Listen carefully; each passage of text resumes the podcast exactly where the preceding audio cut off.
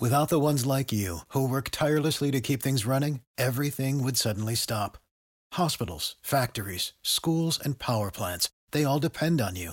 No matter the weather, emergency, or time of day, you're the ones who get it done. At Grainger, we're here for you with professional grade industrial supplies.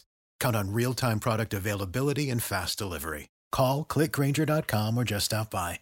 Grainger for the ones who get it done. For the ones who work hard to ensure their crew can always go the extra mile, and the ones who get in early so everyone can go home on time, there's Grainger, offering professional grade supplies backed by product experts so you can quickly and easily find what you need. Plus, you can count on access to a committed team ready to go the extra mile for you. Call, clickgrainger.com, or just stop by. Grainger, for the ones who get it done. With LinkedIn Jobs, we tap into a network of more than a billion professionals to help you find quality professionals quickly and easily for any role you need. Marketing wizards? Found them. Software engineers? Found. That project manager I could never seem to hire? And found. LinkedIn Jobs quickly matches your roles with candidates with the right skills and experience. In fact, 86% of small businesses get a qualified candidate within 24 hours. Post your first job for free and get started at linkedin.com slash spoken. That's linkedin.com slash spoken. Terms and conditions apply. This is Jen Taub, inviting you to unwind every Sunday with my new podcast called Booked Up. It's just you, me, and our favorite authors.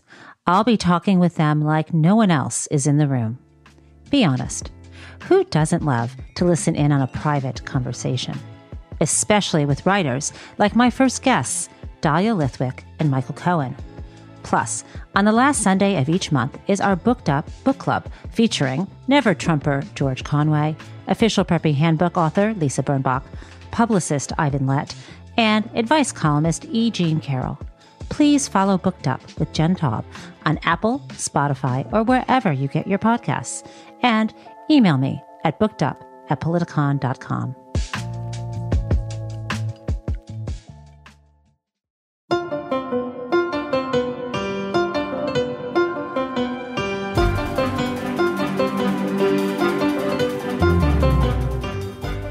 Welcome back to Hashtag Sisters in Law with Jill Wine-Banks, Joyce Vance, and me, Barb McQuade. Kimberly Atkins Storr is away this week, and we can't wait to have her back. Today, we'll be discussing the FTX scandal, hate crimes, and the marriage equality law. And as always, we look forward to answering your questions at the end of the show. But I wanted to start by asking both of you a question. I don't know if you saw this piece in the Washington Post, but it talked about how people are using emojis in the workplace, especially with Gen Z, and the communication gap that can arise between people of different generations. And I wanted to ask each of you, you know, number one, do you use emojis? Do you even know? Do you know what emojis are? yes, yeah. of course we know. All right, do you use them?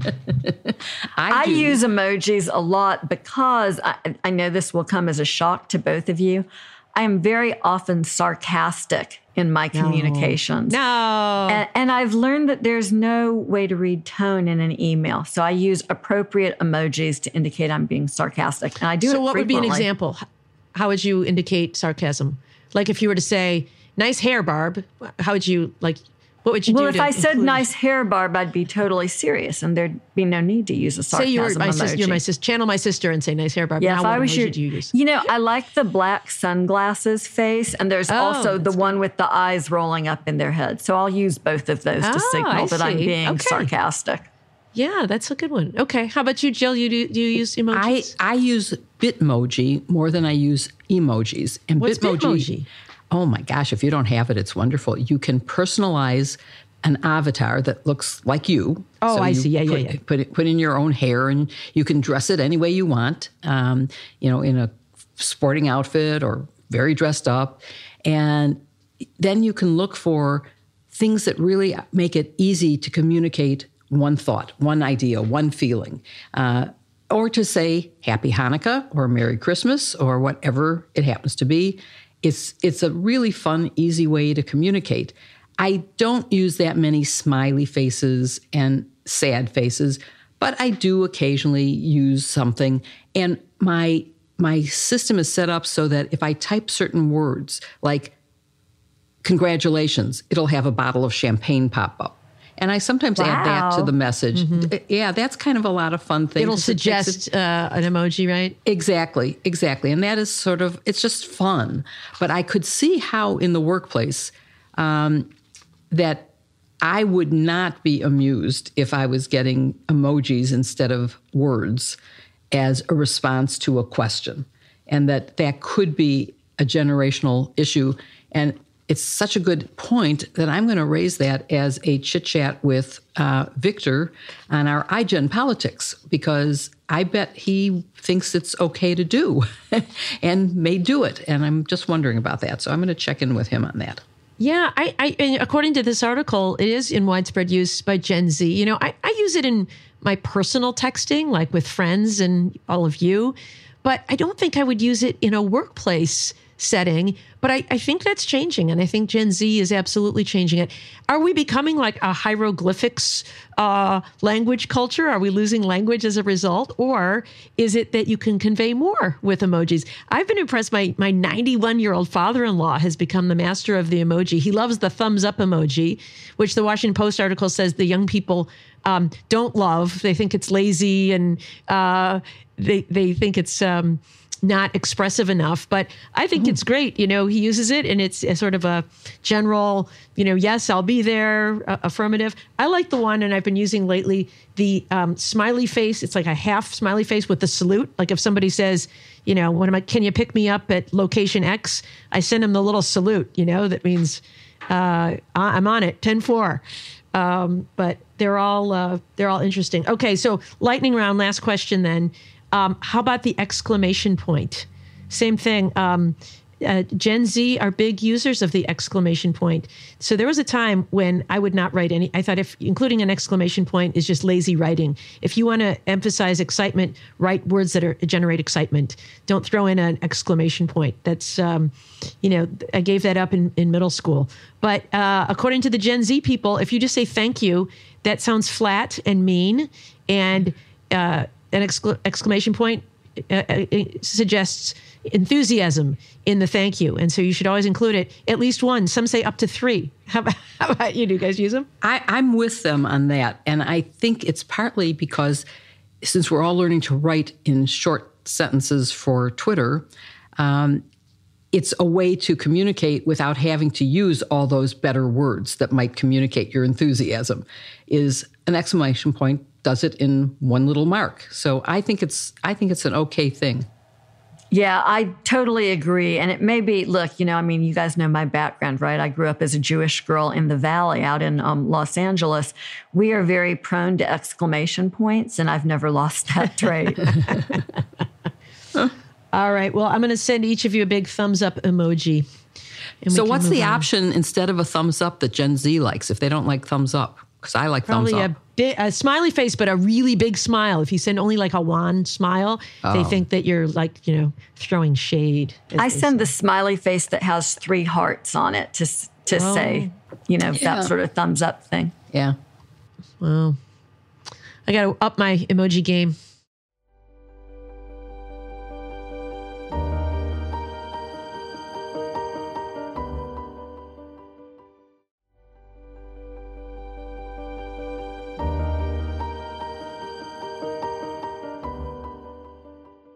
Well, let's move on to the news. Um, one of the big stories this week was FTX, this cryptocurrency platform, and Sam Bankman Fried, its, uh, its leader, who was arrested this week in the Bahamas, where he awaits extradition. Joyce, can you please give us a little background on FTX and its recent financial problems? And, and by the way, if you can, in a sentence or two, explain what cryptocurrency actually is. You know, for our listeners, you tell me what it is. Yeah, you tell me. So you'll be really amused um, that to get the answer to this question, how do you explain crypto in a couple of sentences? Um, because I can do it, but my explanation is long and convoluted because I'm not as conversant with it as I should be in some ways. I turned to my daughter, who, when she was interning on Capitol Hill, part of her job was to attend a bunch of hearings on crypto several years ago. And I asked her, What's the easiest way to define it in very few words? And this is what she told me. She said, Crypto is digital currency that is made and used through encrypted blockchain. And then she told me, but mom, what you really need to do is watch one of those crypto for beginner YouTube videos to get the hang of it. um, I was sort of insulted by that because I was involved in some crypto cases when she was, uh, I don't want to say still in diapers, but not much older than that. Um, you know, because for, for me, and Barb, this might have been your first exposure to crypto as well it was an alternative currency that was often used by people who were engaged in criminal activity. Mm-hmm. And that was that was how I was first exposed yeah, to it. Dark web stuff. Exactly. But the blockchain technology is very interesting and it involves replicating transactions in a secure way so that they theoretically can't be altered. That's held up pretty well in practice. The interesting thing about this situation, though, is that it's really got very little to do with crypto per se and more to do with a garden variety fraudster. FTX was a crypto exchange. It was the third biggest crypto exchange, one of the markets where crypto is traded and where people invest money in, in cryptocurrency. Um, and so this was not a scheme that, that depended upon the use of cryptocurrency.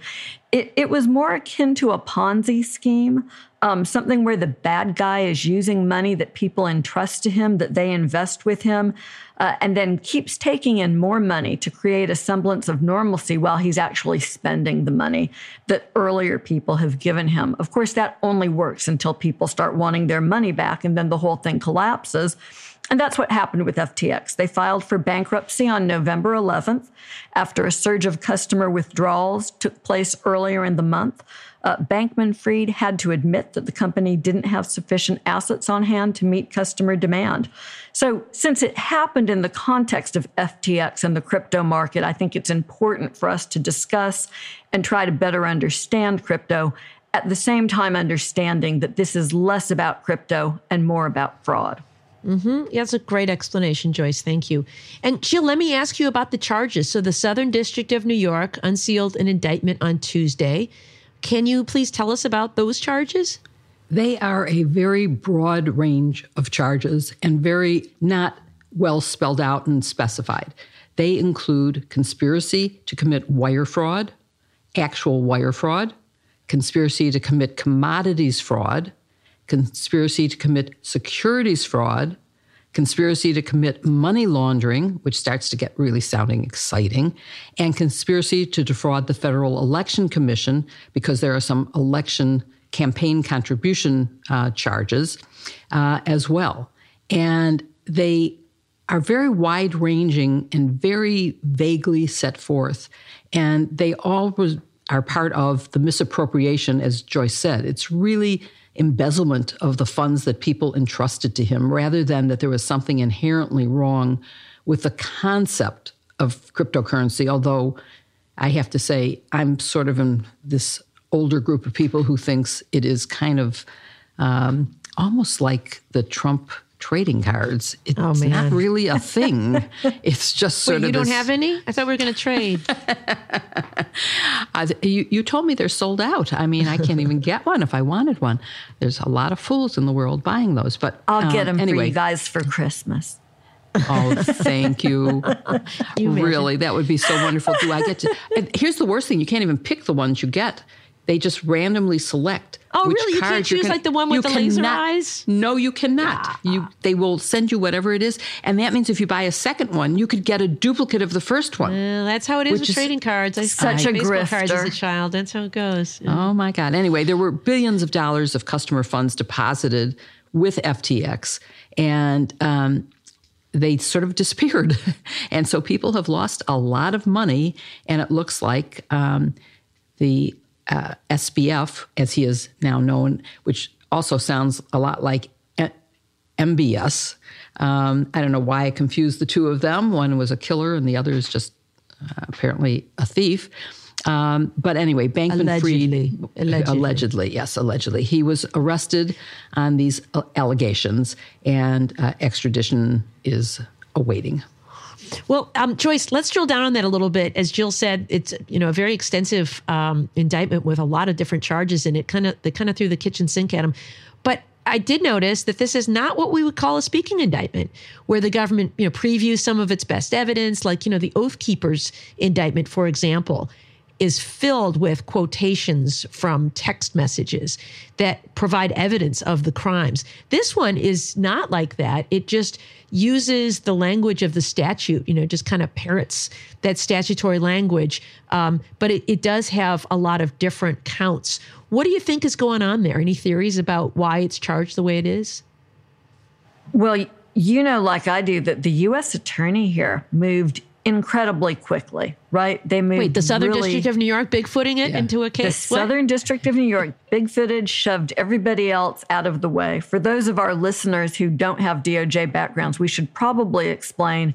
The Southern District of New York is notorious for sending out a couple of subpoenas and then claiming that they've got jurisdiction over a case, right? There's a little bit of friendly competition among U.S. attorneys. And Barb, I'm sure you had the experience that I had of uh, once or twice of talking with friends in the Southern District of New York about uh, why they weren't going to poach on our cases. Um, but here, New York beat everybody else to the jump. It may well have been their case nonetheless. And there may have been some legitimate concern here um, about, for instance, if SBF might have tried to move to another country where it would have been very difficult for the United States to get him back from. So that could be a legitimate reason for moving quickly. But Barb, you shared some speculation with me that I think makes a lot of sense. And you pointed out that because DOJ can't add any additional charges after extradition, that's how the complicated treaty um, options work on extradition what they did here was they made a lot of different charges. They covered the landscape. And then as the case evolves, they will dismiss the ones that don't apply, but they would not be able to add them after an extradition. And specifically here, there's a lot of uncertainty about what crypto is. It's such a young currency. You know, is it a security? Is it a commodity? Nobody really knows. So you have to charge a lot of different ways. Um, and then, as we used to say in my office, let God sort it out. yeah, I, I, think that's super interesting the security versus commodity issue. Yeah. Um, you know, a security, I guess I would explain as an instrument that represents, you know, some sort of financial backing. Um, you know, like a stock is a security. Um, or a commodity, which is, you know, a, a, product like pork bellies or orange juice futures or something like that. Those are commodities. And so, you know, is it a thing that you like you you own this cryptocurrency that this is your stuff or is it that it is a security and it represents, you know, some cash value?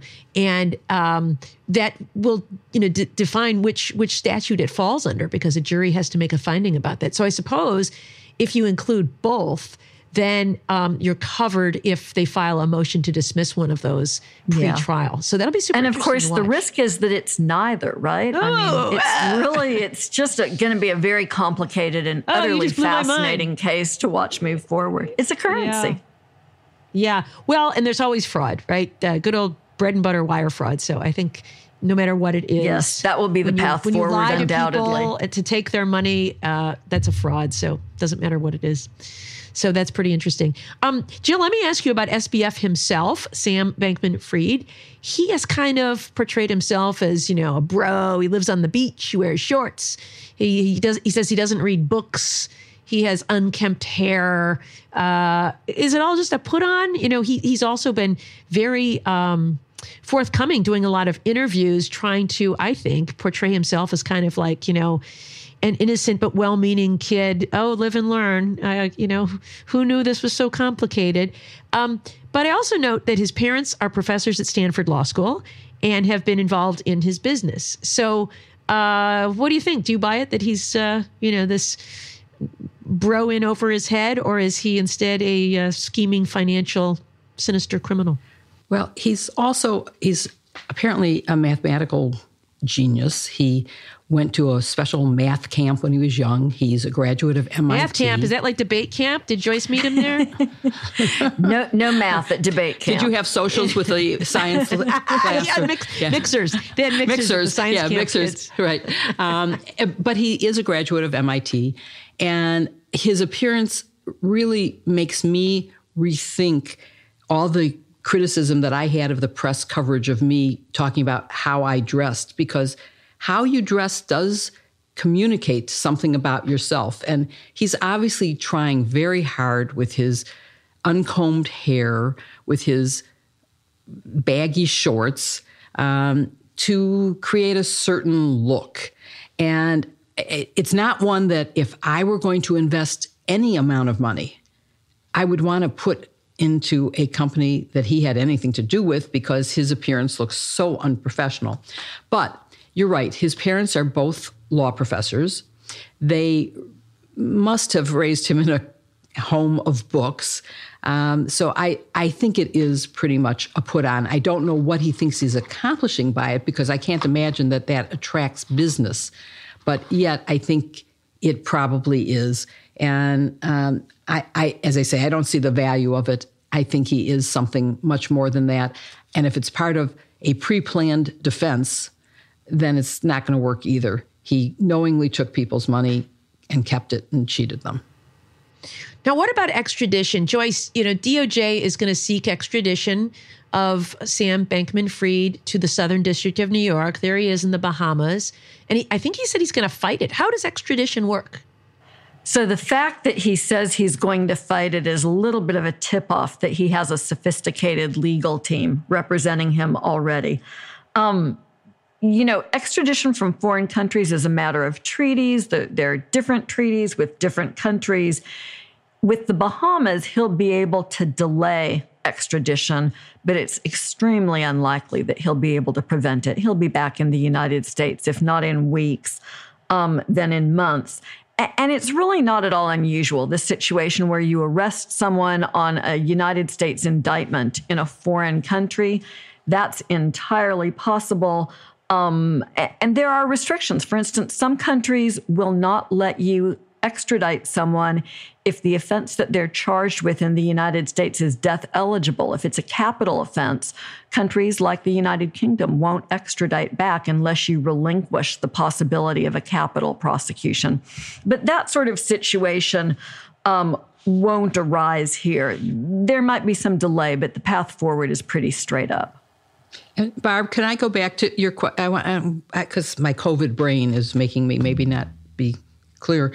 Um, part of the question you just asked about whether SBF was what he seems to be, and I, what I forgot to mention, you mentioned about his parents' involvement in the company, and both are very well respected um, Stanford law professors. Um, Ms. Fried has retired, I think now. She's not full time teaching, but um, uh, Mr. Bankman still is. And Mr. Bankman was very much involved in the business. He was often in um, the Bahamas, meeting with staff and doing promotional work. Uh, Ms. Fried seems to have been much less involved, but both of them are very involved in getting him legal help, which goes to Joyce's point about the extradition and the fact that he says he's fighting it means that they have good lawyers. There's actually a fellow law professor um, that at Stanford who is working on the defense, and they're saying that they're going to put up all their assets to defend their son. So they are definitely involved. Yeah, thanks, Jill. And we should say Jill is um, uh, dealing with COVID at the moment, and we're sorry that you're going through that. But mm. you report that you're feeling pretty good, other than your positive COVID test. So we're yeah. glad for that, and we're happy that you're able to join us. Yeah, other than having to, uh, you know, isolate seriously, Jill, husband. showing up while you're COVID positive is is high sisters-in-law. I know, and I but I have to isolate from Brisby. I can't let him kiss my oh, face. Oh my god, poor yeah. Brisby. Yeah. Well, we're glad you're able to join us through the magic of technology. Well, let me ask um, either of you this question. Joyce, I guess I'll ask you because you raised it first. You say um, the fact that he is fighting extradition shows that he has a sophisticated legal defense. Why is that? I mean, I, if he's, you know, if, if I were charged with a crime and I believed I was innocent of these charges and I wanted to um, defend myself in court, I mean, I'm not going to fight extradition, right? I'm going to come back to the United States. I'm going to go to court and I'm going to put on my defense extradition really is fighting uh, you know your your very appearance in court. So why why fight extradition? Right, and it's interesting because it means he's sitting in a Bahamian jail, right, um, for a little bit of extra time. But there is some value um, in delay. Right now, there is a lot of uh, animus, a lot of heightened sentiment about what went on with FTX. And sometimes lawyers believe that with the passage of a little bit of time, they may be able to negotiate a better sort of deal. I mean, I wouldn't want to speculate about what's going on in the defense team's mind, but in many countries, it would be a pointless effort to spend money fighting extradition because it would be so close to an automatic process. Here, there is a little bit of an opportunity to delay, and they're clearly intent upon taking advantage of that for whatever reason. Well, we'll have to wait and see what happens there. It'll be an interesting case to watch. You know, in some ways, it's a traditional fraud case, but in other ways, I think it's uh, about to you know make some interesting law in this uh, new world of cryptocurrency. So we will follow it and keep our listeners up to date.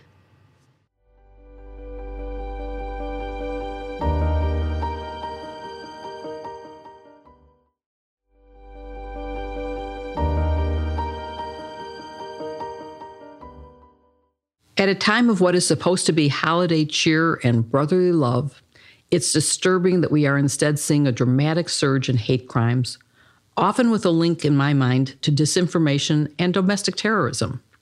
We've already discussed the Department of Homeland Security's Domestic Terrorism Advisory Bulletin from November 30th, which warned of potential violence against the LGBTQ plus community, racial and religious minorities, U.S. critical infrastructure, which of course then happened in South Carolina, and much more. And today I want to look at the relationship between domestic terrorism and hate crimes and delve into the facts and causes and solutions for hate crimes. And Joyce, I'm going to start with you as a law professor and ask you to define hate crime and distinguish it from domestic terrorism. So, the FBI defines a hate crime as a criminal offense that was motivated in whole or in part by the offender's bias against a person's actual or even just their even just their perceived race, ethnicity, national origin, gender, gender identity, religion, disability, uh, and or sexual orientation and that the crime was committed against people, property, or society. It's a pretty complex definition that comes down to the motivation behind the crime. Um, and, and, the type of crime typically falls within the cases that DOJ's Civil Rights Division would bring, uh, along with the United States Attorney in that jurisdiction. The definition of domestic extremism is very different. The FBI and DHS both use a, a, definition that involves an individual who's based and operating primarily within the United States or its territories and isn't being directed by a foreign terrorist group, but they're engaging in criminal acts seeking to further political or social goals, uh, wholly in, or in part through the use of force. It's a hyper technical definition that's based on the statutory definition of domestic terrorism uh, that's at 18 USC 2331.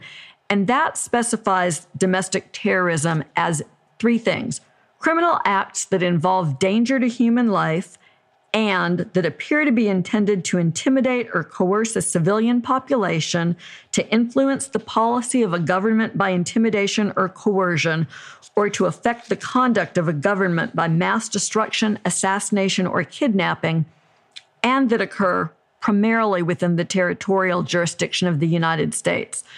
So you can see where those two sets of crimes might not be mutually exclusive, right? It's possible that you could have a hate crime that would also involve domestic terrorism. But typically, when we talk about hate crimes, we're thinking about civil rights violations, while terrorism cases involve people with some sort of a political motive, people who want to use violence to frighten or intimidate the public or influence the government with the action that it takes. But of course, they can clearly overlap in, in many, many ways. Um, you could see how someone who is using a political goal that is to keep the races separate, for example, that's clearly based on racial hatred. Yeah, you could absolutely have overlap in this area. Yeah. So we've also we've talked a lot about the rise in anti-Semitism and uh, also against the kind of hatred of the LGBTQ plus community, uh, including the recent attacks that we've seen. And there's a really interesting case uh, right now, a criminal case in Michigan, where there was a plea that hasn't gotten as much attention. Tell us about that case, Barb, and uh, why it's so important. Yeah, so uh, a guilty plea was announced this week uh, out of my former office in the Eastern District of Michigan. Really proud of my former colleagues there. Um, it involves a man who is uh, uh entering a guilty plea for crimes he committed in the summer of 2020. And, you know, that was the summer of George Floyd, the summer of the Black Lives Matter movement. You know, think about that time in June and July. And he called nine different Starbucks stores in Michigan where they were wearing Black Lives Matter t shirts, you know, in support of the cause. And he called all of them and um, made racial slurs in each one of these to people who answered the phone. And um, I, I, tend not to want to repeat racial slurs because it's uh, they're awful, and I don't want to give uh, airtime to the words. But I, I think it's important that we, we, we don't minimize what was said in these calls. Because I think sometimes when we hear racial slurs, we just move right on uh, without thinking about the words. And so I'm going to give a little trigger warning. Here they come. But I'm going to share them just because I think it's important to know that people are out there saying this. You know, after George Floyd is killed, by a police officer. And most of us, I think, were feeling concern about police brutality and what was happening uh, to black citizens in police custody. This guy calls nine different Starbucks stores, and in each one, he calls and says, I want you to tell any employee wearing those Black Lives Matter t shirts that, quote, the only good N is a dead N.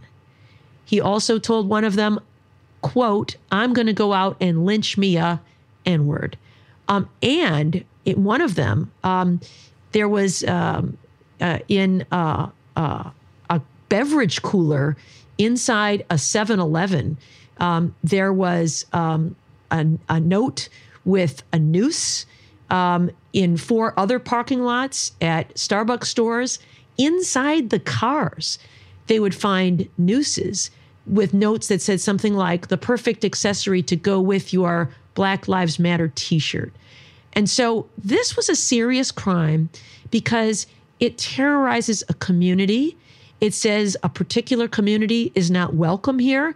And not only should everybody who shares that characteristic, in this case, uh, you know, being African American, but everybody, all of us, I feel deeply offended that in a community where we welcome people because of their diversity, where we we tolerate all racial differences, religious differences.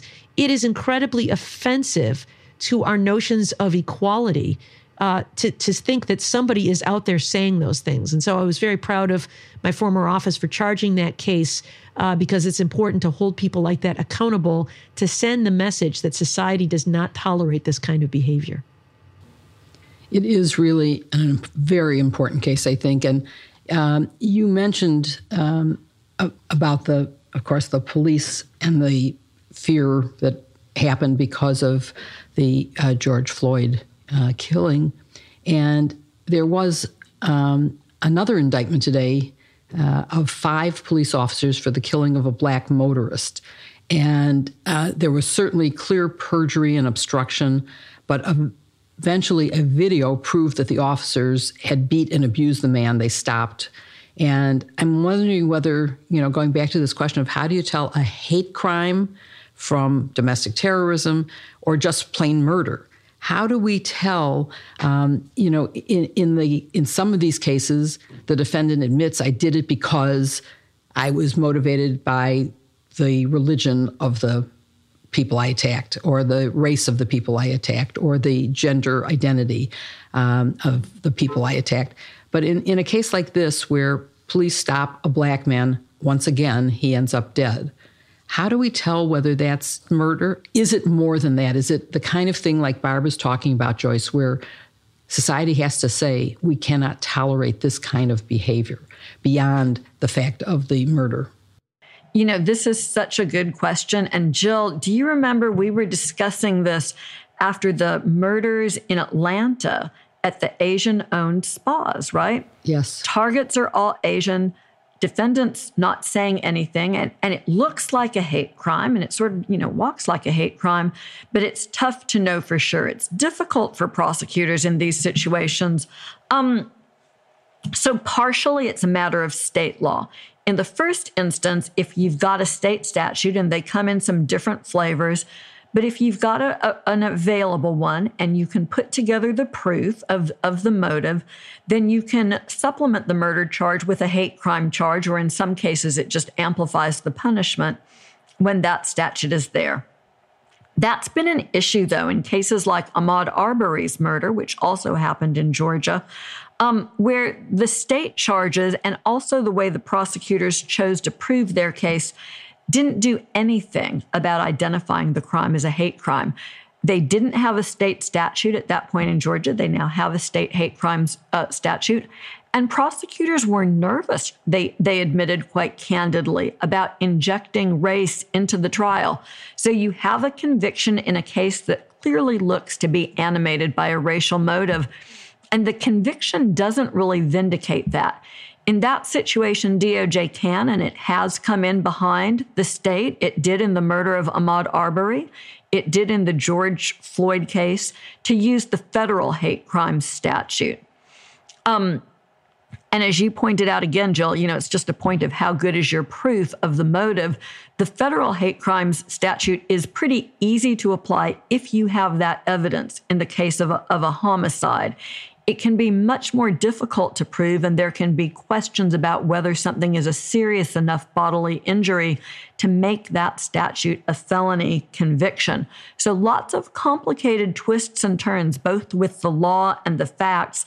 But the decision about whether hate crime charges are appropriate is largely a matter of whether you have a, a statute available and how good your proof of, of the racial animus is. So, Let's move to a slightly different question, which is why has the number of hate crimes increased so dramatically? Is it related to Barb's new special topic of disinformation? Is it related to Trump's language? You know, there's good people on both sides of the Nazis. Um, and his meetings with clear members of the white supremacy groups and anti Semitic people. And does that just validate the bigotry and does it result in the crimes? I was also interested I in researching for this topic. I looked at a place that I try to stay away from, which is Fox News, to just see how they're covering it. And of course, they're saying Democrats blame the GOP for fanning the flame of bigotry against LGBTQ people. Um, and I, I, don't think I'm blaming them. I, I think that there may be a direct link to the crimes that we're seeing because of the language and enabling people to say these things out loud and then act on them. What do you think, Barb? Yeah, I've actually been researching this uh, very recently for my book on disinformation, and it is all part of this same political uh, agenda. And I, I don't want to say it's a Republican agenda. It's it's an agenda of the far right, which is a subset of the Republican Party. You know, there are plenty of Chamber of Commerce Republicans out there who just want to, uh, you know, have their low tax, small government uh, policies and uh, that allow you know small businesses to thrive. That's that's a, a, a legitimate view. But there is a faction, I think, um, of the, the far right that is trying to demonize their opponents in an effort to prevail. Um, you know, there's some some research that says, you know, if I divide the world only into two camps, and then I make the other camp appear to be the devil, to be so undesirable, you can't possibly align yourself with that other undesirable side. Then you'll have no choice but to be on my side. And so, how do I do that? I've got to fan the flames and make you believe that everything the other side is for is evil. And so, the LGBT community is all about uh, grooming children for pedophilia and the Jewish community is all about uh, you know controlling the media as global elites. And Asian Americans have brought us, uh, in Trump's words, the Kung flu and the China flu. So all of those things give license to other people to engage in hate speech, and speech begets action. So, uh, you know, when you demonize another group, you know, most people are not going to take the bait, but there are certainly there are people out there who are unhinged enough who are going to act. You know, all of these mass shootings we've had in recent years that have targeted groups, Club Q, and um, the Tree of Life in Pittsburgh. There was a Walmart shooting in El Paso, Texas. There was a supermarket shooting in Buffalo you know all the the common denominator of all of those people was some variation on the great replacement theory. You will not replace us. Uh, you know white straight christian people are being eliminated by all of these other groups and so we need to eliminate them first. That is all part of that same narrative and it is fueling disinformation and it is fueling hate and it in turn is fueling violence. And so i think that we need responsible grown-ups to stand up and say enough um, and denounce the disinformation that is part of this feedback loop. You know can i s- supplement that though jill and just jump in and say I agree with everything barb says and i think that there's also a more pedestrian force at work here which is that these crimes seem to be more prevalent because they're being viewed through this lens more frequently and they're being reported more frequently. Whereas 10 or 15 years ago, people would have dismissed it as a homicide and not been very interested in the racial motive um, or in a motive that had to do with religion or anti LGBTQ bias.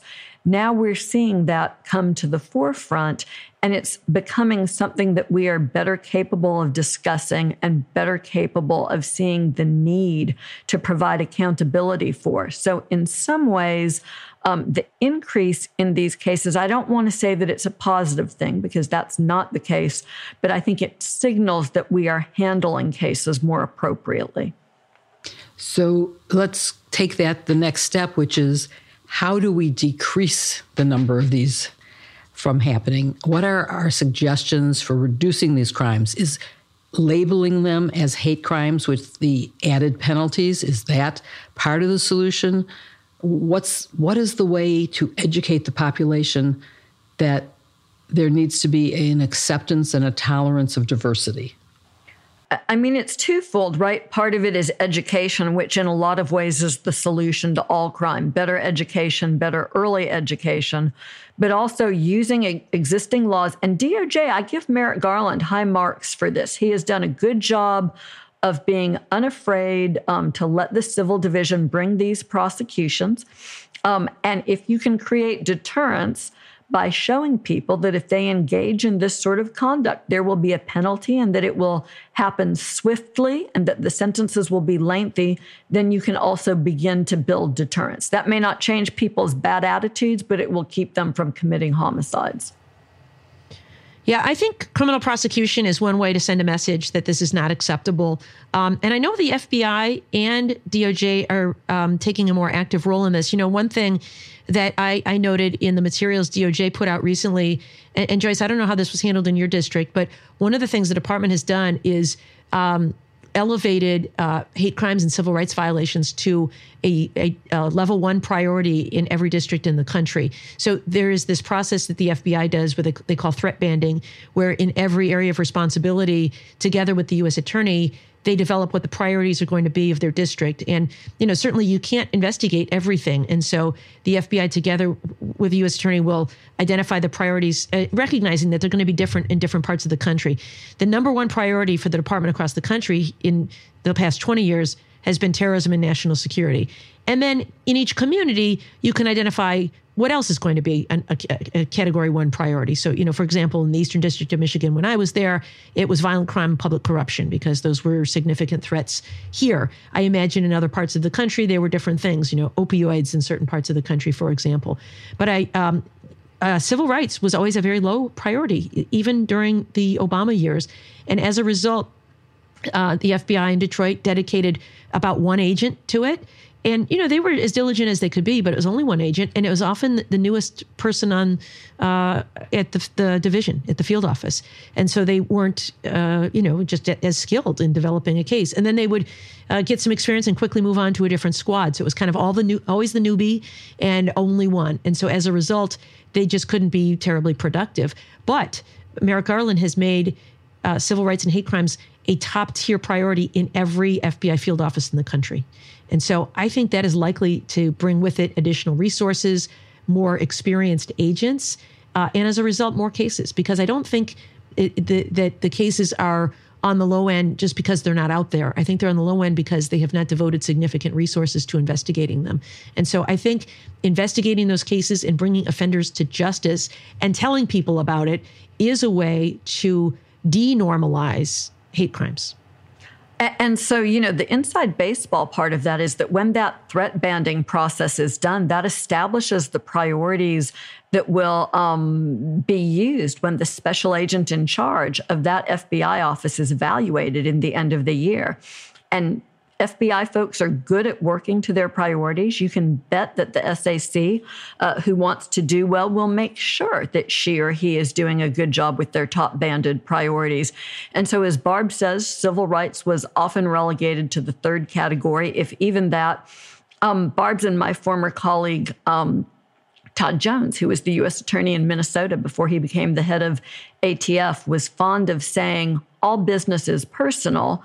And that applied very heavily for me in the area of civil rights, where I would just often um, use whatever resources I had at, at my um, disposal to convince my FBI special agent in charge that it was worth investing the resources in our district into civil rights cases because the work mattered even though he wasn't going to get the kind of credit for that that he would get, for instance, for working public corruption or foreign or domestic terrorism cases. And I was blessed with um, a really great SAC in, in this regard. But the point that Barb is making about using criminal cases to deter hate crimes is an important one. DOJ also has civil side authority in the area of civil rights. And those cases can do a lot to create societal change in attitudes. So, for instance, in my district this week, they've announced the settlement of a big civil rights housing case where Black people were being excluded systematically um, in a certain jurisdiction from fully participating in the housing market. And of course, that's the sort of long term societal change that we need to see if we're going to do better in this area. To Barb's point about resources, that case was done by a, a woman that I hired, an AUSA that I was uh, able to hire when I was given a spot that was designated for civil rights. Some of those were pushed out to U.S. Attorney's Office offices nationwide during the Obama administration. And so this woman has continued to, to work to, to do what's in her portfolio. And I think that's how we change the mentality that permits hate crimes by making hate and racial motives unacceptable society wide.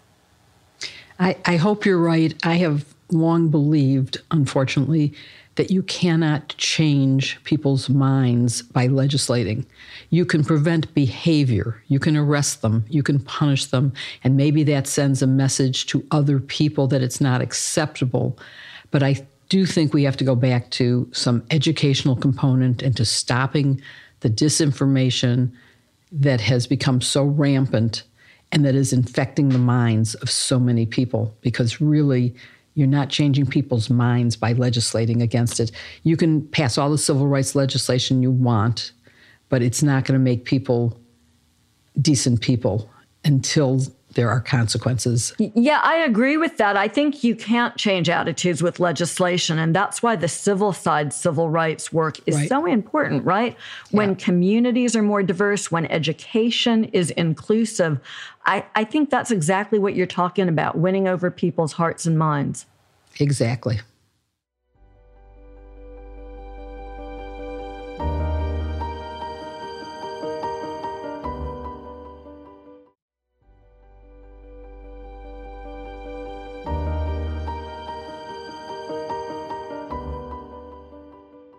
So this week, President Biden signed a law into effect that has been controversial.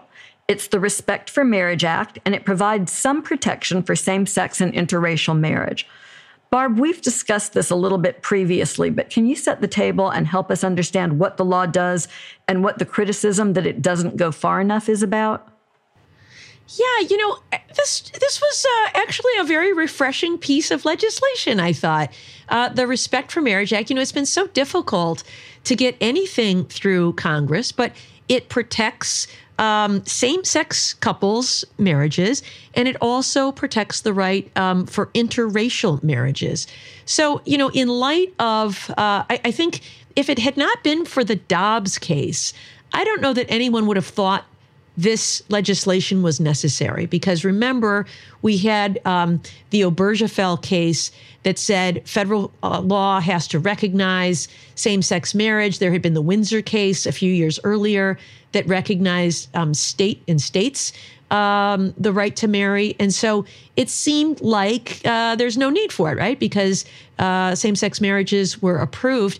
But the Dobbs case came along and I think really uh, cut out the foundation for all of these cases that are built on this idea of substantive due process, which is the idea that there are some rights that are so fundamental that even though they are not specified in the Constitution, they still exist because the Ninth Amendment says things like rights not enumerated are retained by the people. And so, what are those rights? And the court has held, well, there's this whole, whole like penumbra of privacy rights. And among those are things like the right to contraception, the right to um, same sex sex, uh, and then same sex marriage. Uh, but with Dobbs, especially Clarence Thomas's uh, concurring opinion that says, I think uh, all that substantive due process is garbage. I think we should uh, get rid of it all. Uh, there was this need, I think, um, to um, legislate and say, um, no, we as a member of Congress say that this is the law. So that is now um, on the books. So, Jill, given the criticism that's been lodged against this bill, is there a, a, good case for it? I mean, Barb is refreshed. I'm sort of excited to see Congress doing anything on a bipartisan basis. But on the actual issues here, is this purely symbolic or does it carry any real protection for these marriages along the lines that Barb outlined? So it does. And and let me say that is not to diminish how important anything bipartisan is these days. I grew up in an era where that was de rigueur, and I really am one who would like to see it return a lot. But yeah, I mean, first of all, it repeals DOMA and the Defense of Marriage Act from 96, which was really awful and has in part been set aside by uh, the Supreme Court, but wasn't completely abolished.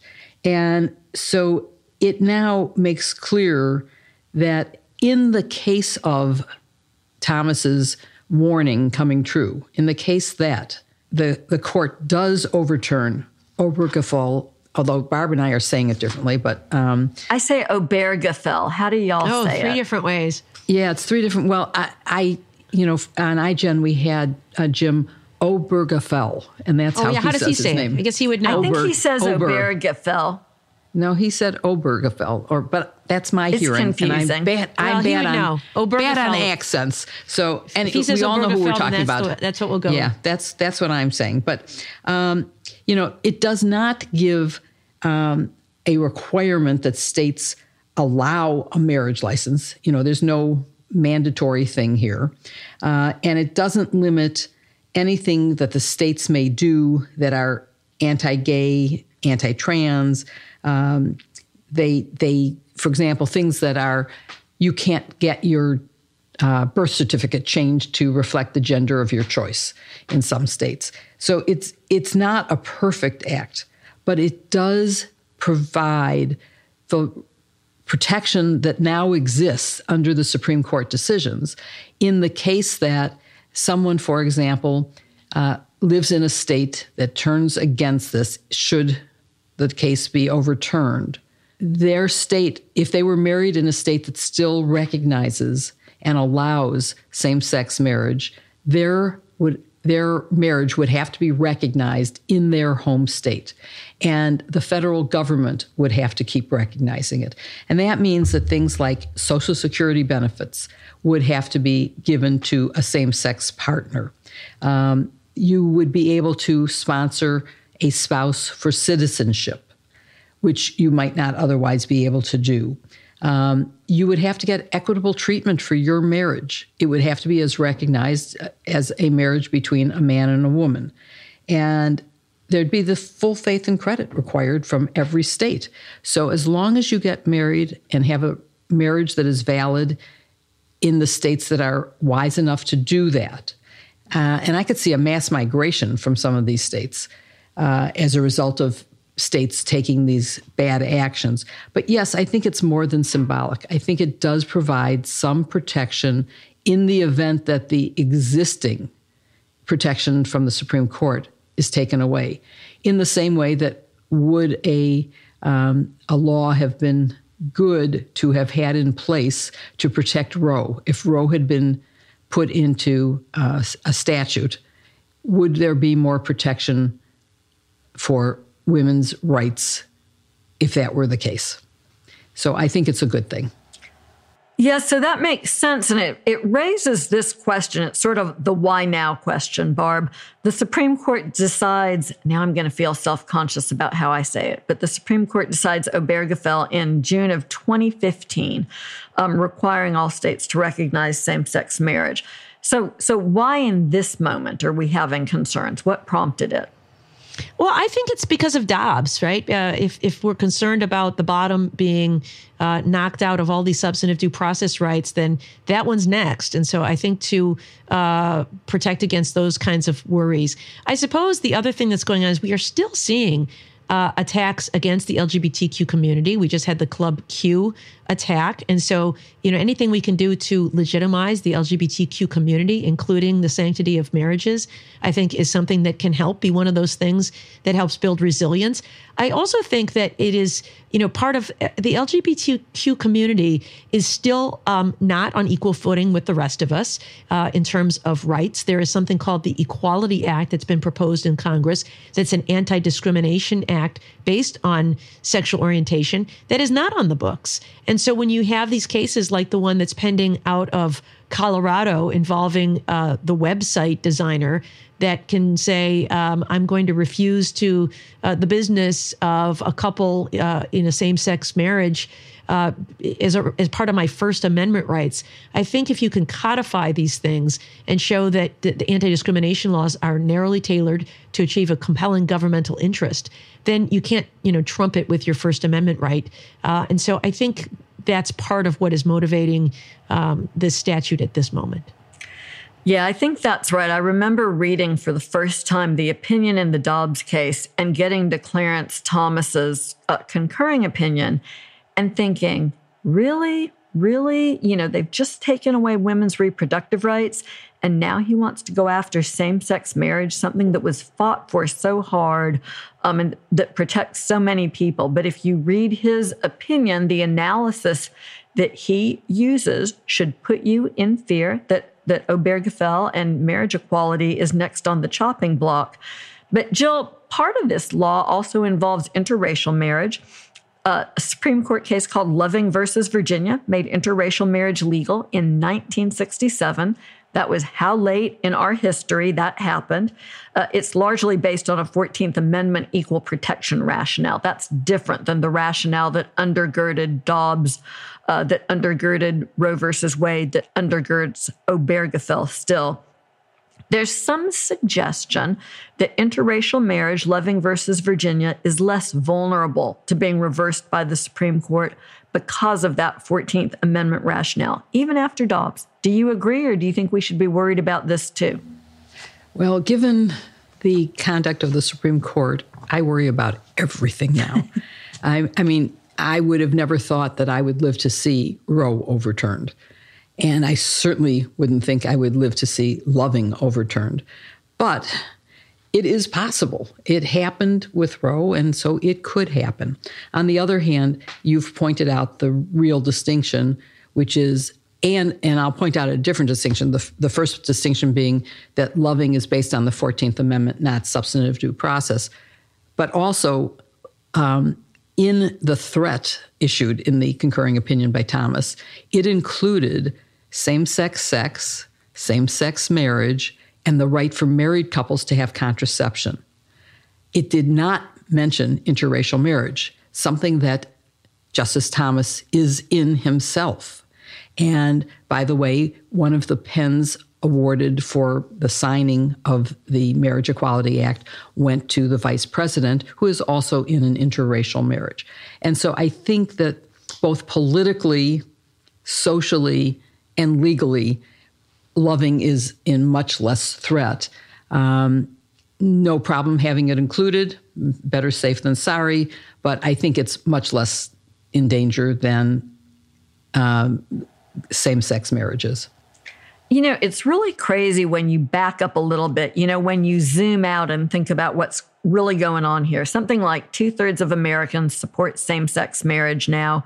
And except in like really cringy corners of right wing social media, there's really no one, right, who says that interracial marriage, that there's any reason that that shouldn't be allowed. Um, but this court has been laser beam focused on a very conservative social agenda. You know, it's always interesting to me. You see Justice Roberts go out and play a little bit with the progressive wing. But once you get back to these core conservative agenda issues like abortion and like voting rights, Roberts is right back in there with the conservative wing of the court. So do you think that Dobbs was one and done, that abortion was really the big goal here? I mean, it is so hard to think just from a global perspective that we're going to see an end to access to contraception. But when you think about the legal rationale that was used in Dobbs, that is the logical outcome, right? Do you think we're really going to go there or will the Supreme Court pump the brakes? Barb, what do you think? I don't know, but this court has not only, you know, decided cases coming across its desk, it, it, it has been very proactive in choosing which cases it's going to decide. And even in cases where the courts below kind of followed the status quo, you know, they've taken cases up. And so to me, they have signaled a desire to be very proactive in um, reforming the law. They are not, you know, I know Chief Justice Roberts was fond of saying, you know, oh, we're just umpires. We call balls and strikes, which sort of, you know, presumes that we're just there. The players are, you know, initiating the activity and we just say what it is. And, and that's just not the case. You know, this is all part of a conservative legal movement led by the Federalist Society and other advocates eh, who are involved in impact litigation. You can start a lawsuit at any time by, you know, all it takes is uh, one one clerk anywhere in America to deny a marriage license, um, or you know any of these kinds of things to create a case or controversy and bring it up through the courts. And um, you know and then once it's there you know or uh, you know paying for contraception um, there are all kinds of ways to get these cases up before the court. And this court seems very eager to shape the agenda so i don't know if they care so much about some of these other issues but um, they have not shied away from them before and and it's also true that there have been cases, as you note, that have been sort of brought to the court by uh, deliberate attempts. So the web designer case, 303 Creative, is one that was it's it hasn't happened. She has never designed a website. She's just saying, if I'm asked to, I don't want to have to do it. And that's so speculative. That's not the kind of case that would normally be taken by the court. And and Joyce, you said, you know, except in the most cringy corners of the right wing. And I don't think it's cringy corners because that sounds like it's a teeny little thing. And and and Barb, the same thing. I mean, you referred to it except for, you know, this Republican Party that is uh, gone to the far right wing. The far right wing has absorbed what used to be the GOP.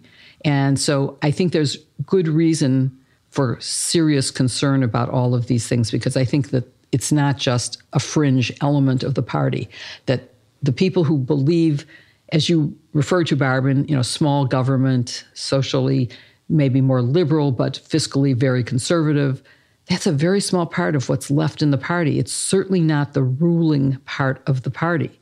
So I think we have to be worried about all of these things.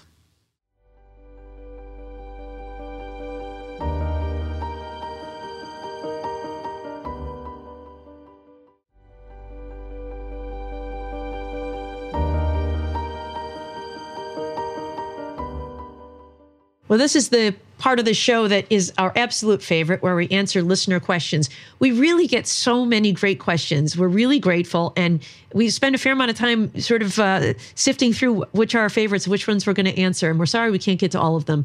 But if you have a question for us, please email us at sistersinlaw at politicon.com or tweet using hashtag sistersinlaw. If we don't get to your question during the show, keep an eye on our Twitter feeds throughout the week, where we'll answer as many of your questions as we can. All right, Jill, got one with your name on it here. It comes from Judy in Oregon, and she asks, What is the status of the Equal Rights Amendment? Did this House switch kill it? I'm 76 years old and I want to see it part of the Constitution before I leave this mortal coil. What uh, can you give? Can you give Judy any hope? I out there can. in Oregon? I, I, I can because I have the same goal. I want to see it pass. And I think with the uh, Marriage Equality Act passing, I, I, go, okay, and the Equality Act pending, um, why not the Equal Rights Amendment? Why are women not officially part of the Constitution? And so, but to her question is, what's the status? Not whether it should be. She obviously thinks it should be. I think it should be. I bet you two think it should be. And so it really has already met the requirements of the Constitution to become the 28th Amendment. The Trump administration, when all of the states got to the point where we had enough ratifications, could have just told the archives to publish it, and that would have made it part of the official Constitution. But Trump didn't. I thought for sure that the Biden administration would, and that they would withdraw a Trump era Office of Legal Counsel opinion that said that there was a timeline that had been officially put in place and couldn't be overcome. I don't believe that timeline is an official part of the amendment that has been ratified. And I don't think any states can withdraw their ratification and that the late ratifications count just as much as the early ones. So I think that all it would take is for President Biden to say to the archives, publish this as part of the Constitution, and then it would be part of the Constitution. We do have this little hurdle of the uh, legal opinion from DOJ that needs to be overcome. But if the president said, let's reevaluate that, and they looked at it afresh, I think they would conclude that there is no hurdle that prevents this from becoming officially the 28th Amendment. We shouldn't have to start the process all over again. Enough states have ratified it, it should be the law. All right. Well, there's some hope for you, Judy, in Oregon. Our next question comes to us from Donna. Joyce, I'm going to direct this one your way. And Donna asks if Donald Trump is indicted by multiple jurisdictions, what order would the cases be tried? Do the jurisdictions coordinate? You know, this is a very interesting question. Um, the former president has become so popular with prosecutors that there's really the risk that there could be multiple jurisdictions um, all trying to get a piece of him simultaneously. And the question in that situation is what do you do? Who goes first? Um, a little bit more complicated here because there's the possibility that there could be some state uh, prosecutors involved. Certainly, Fulton County could possibly indict the former president um, on a similar timeline to DOJ. Uh, there is a speedy trial act that comes into play here. Prosecutors have only a certain amount of time from the time of an indictment to take a defendant to trial, but a judge can can order that there be a continuance to the Speedy Trial Act time and a defendant can agree to it. But if for instance we were to see a very early federal indictment and a much later state or additional federal one, we would probably see that first indicted case move forward first. But not infrequently, especially when you have federal and state indictments that involve the same set of facts. This happened with Ahmaud Arbery down in Georgia. You actually have an agreement among the prosecutors about who's going to go first. And that can be based on you know, it, it, can have considerations involving evidence. You might want to let the strongest case go first in some settings. And um, other times, perhaps the federal prosecutors strong arm their state colleagues just a little bit to get to go first. All right. And our final question comes from Courtly, who asks Could you explain a bit about how the system makes the determination of sentence severity and why there's an apparent difference in magnitude between white collar and blue collar crimes involving similar amounts? This is um, an interesting question. The sentence in the first instance is set by the legislature. So in states, the state legislature will say, you know, the maximum penalty for um, assault is you know 20 years or the maximum penalty for first degree murder is life. So that number gets set by uh, the legislature. Same on the federal level congress sets a statutory maximum in every for every crime. You know, bank fraud is 30 years. Some drug crimes are life. And those get set by statute. Um, but then in sentencing there are also sentencing guidelines which are not mandatory if they are mandatory, a, a, jury has to find them. Most uh, jurisdictions have advisory guidelines that just give a judge a ballpark uh, based on data from other cases about where a sentence should come down.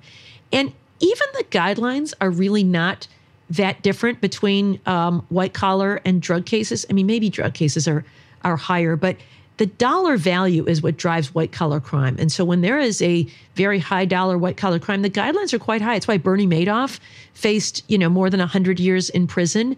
Um, we had some cases in my former district against public officials where the sentence sentencing guidelines were 360 months to life. That's 30 years to life. Sentences came in at, you know, 21 and 28 years in some of those cases, which were below the guidelines, but really quite high. Um, and I think, but so often, Courtly, your observation is correct that white collar defendants instead get things like 18 months, six months, probation, home confinement, and other kinds of things. And I think it's because their defense attorneys make very persuasive arguments about why they are not a danger to the community. But I think personally that completely misses another very important component of sentencing, which is deterrence. It isn't just about protecting the public, it is about making people think twice before they engage in that kind of behavior in the future. If all you get is a slap on the wrist, then it was worth the risk, right? Because sometimes you might get away with it. And so I think that one of the things that goes on is judges who are, you know, wealthy, highly educated, successful people look out at the defendant and say, wow, that person reminds me of my fill in the blank son, daughter, self. Um, and they don't see them as a criminal the way they might, who is someone who is less educated, perhaps a member of a minority group, and is, uh, you know, on uh, selling drugs on the street to live. Whereas this defendant is stealing people's money out of greed. If you were to ask me which is more egregious, I would say the white collar crime, which is based on greed and not on need. I'm going on a little rant here. Um, and so I think the bias of judges is the answer to your question, Courtly. Um, there's a great book on this by Jennifer Taub, our friend, called Big Dirty Money, who talks about these incredible disparities and how people game the system when they have a lot of resources. So that'd be a great topic for another uh, another episode. Um, but until then, uh, I want to thank you for listening to hashtag Sisters in Law with Jill Wine-Banks, Joyce Vance, and me, Barb McQuade. We're missing Kim, but we hope she'll be back next week. You can send in your questions by email to sistersinlaw at politicon.com or tweet them for next week's show using hashtag sistersinlaw. Go to politicon.com slash merch to buy our shirts, hoodies, and other goodies just in time for the holidays. And please support this week's sponsors, Moink, Honey, Upside, Calm, and HelloFresh. You can find their links in the show notes, and please support them because they really help make this show happen. To keep up with us every week, follow hashtag Sisters in Law on Apple Podcasts or wherever you listen, and please give us a five star review. It really helps others to find the show. See you next week with another episode. Hashtag Sisters in Law. I had asked my agent if I could um, write a lifetime movie. And she was like, no, you can't do that. It's not your brand. And I was like, come on, I really want to write a lifetime movie. It's like my career goal. And she was just like, no. So I don't know oh, what oh, yeah, she'll think about recipes. Joyce. Come on. I think I'd be great at writing great. lifetime it, movies. You know, it's all about like the big city girl goes to small town Alabama and she takes up knit- knitting. She opens a knitting shop and she learns the joy. She meets a nice guy. Come on, it's your life. Absolutely, I your life is a lifetime. Absolutely, write movie. the lifetime movie. Autobiography. Uh, no, my autobiography wouldn't be a lifetime. Yeah, movie. it's like those those uh, those those those lifetime holiday mm. movies. And then there'd be all the years that the boy she married was super annoying and she had to yell at him for being a slob. I don't oh. think that's lifetime movie material. Yeah, that part doesn't make it into the final cut. You know, they, just, they meet and live happily ever after. There we go. With chickens.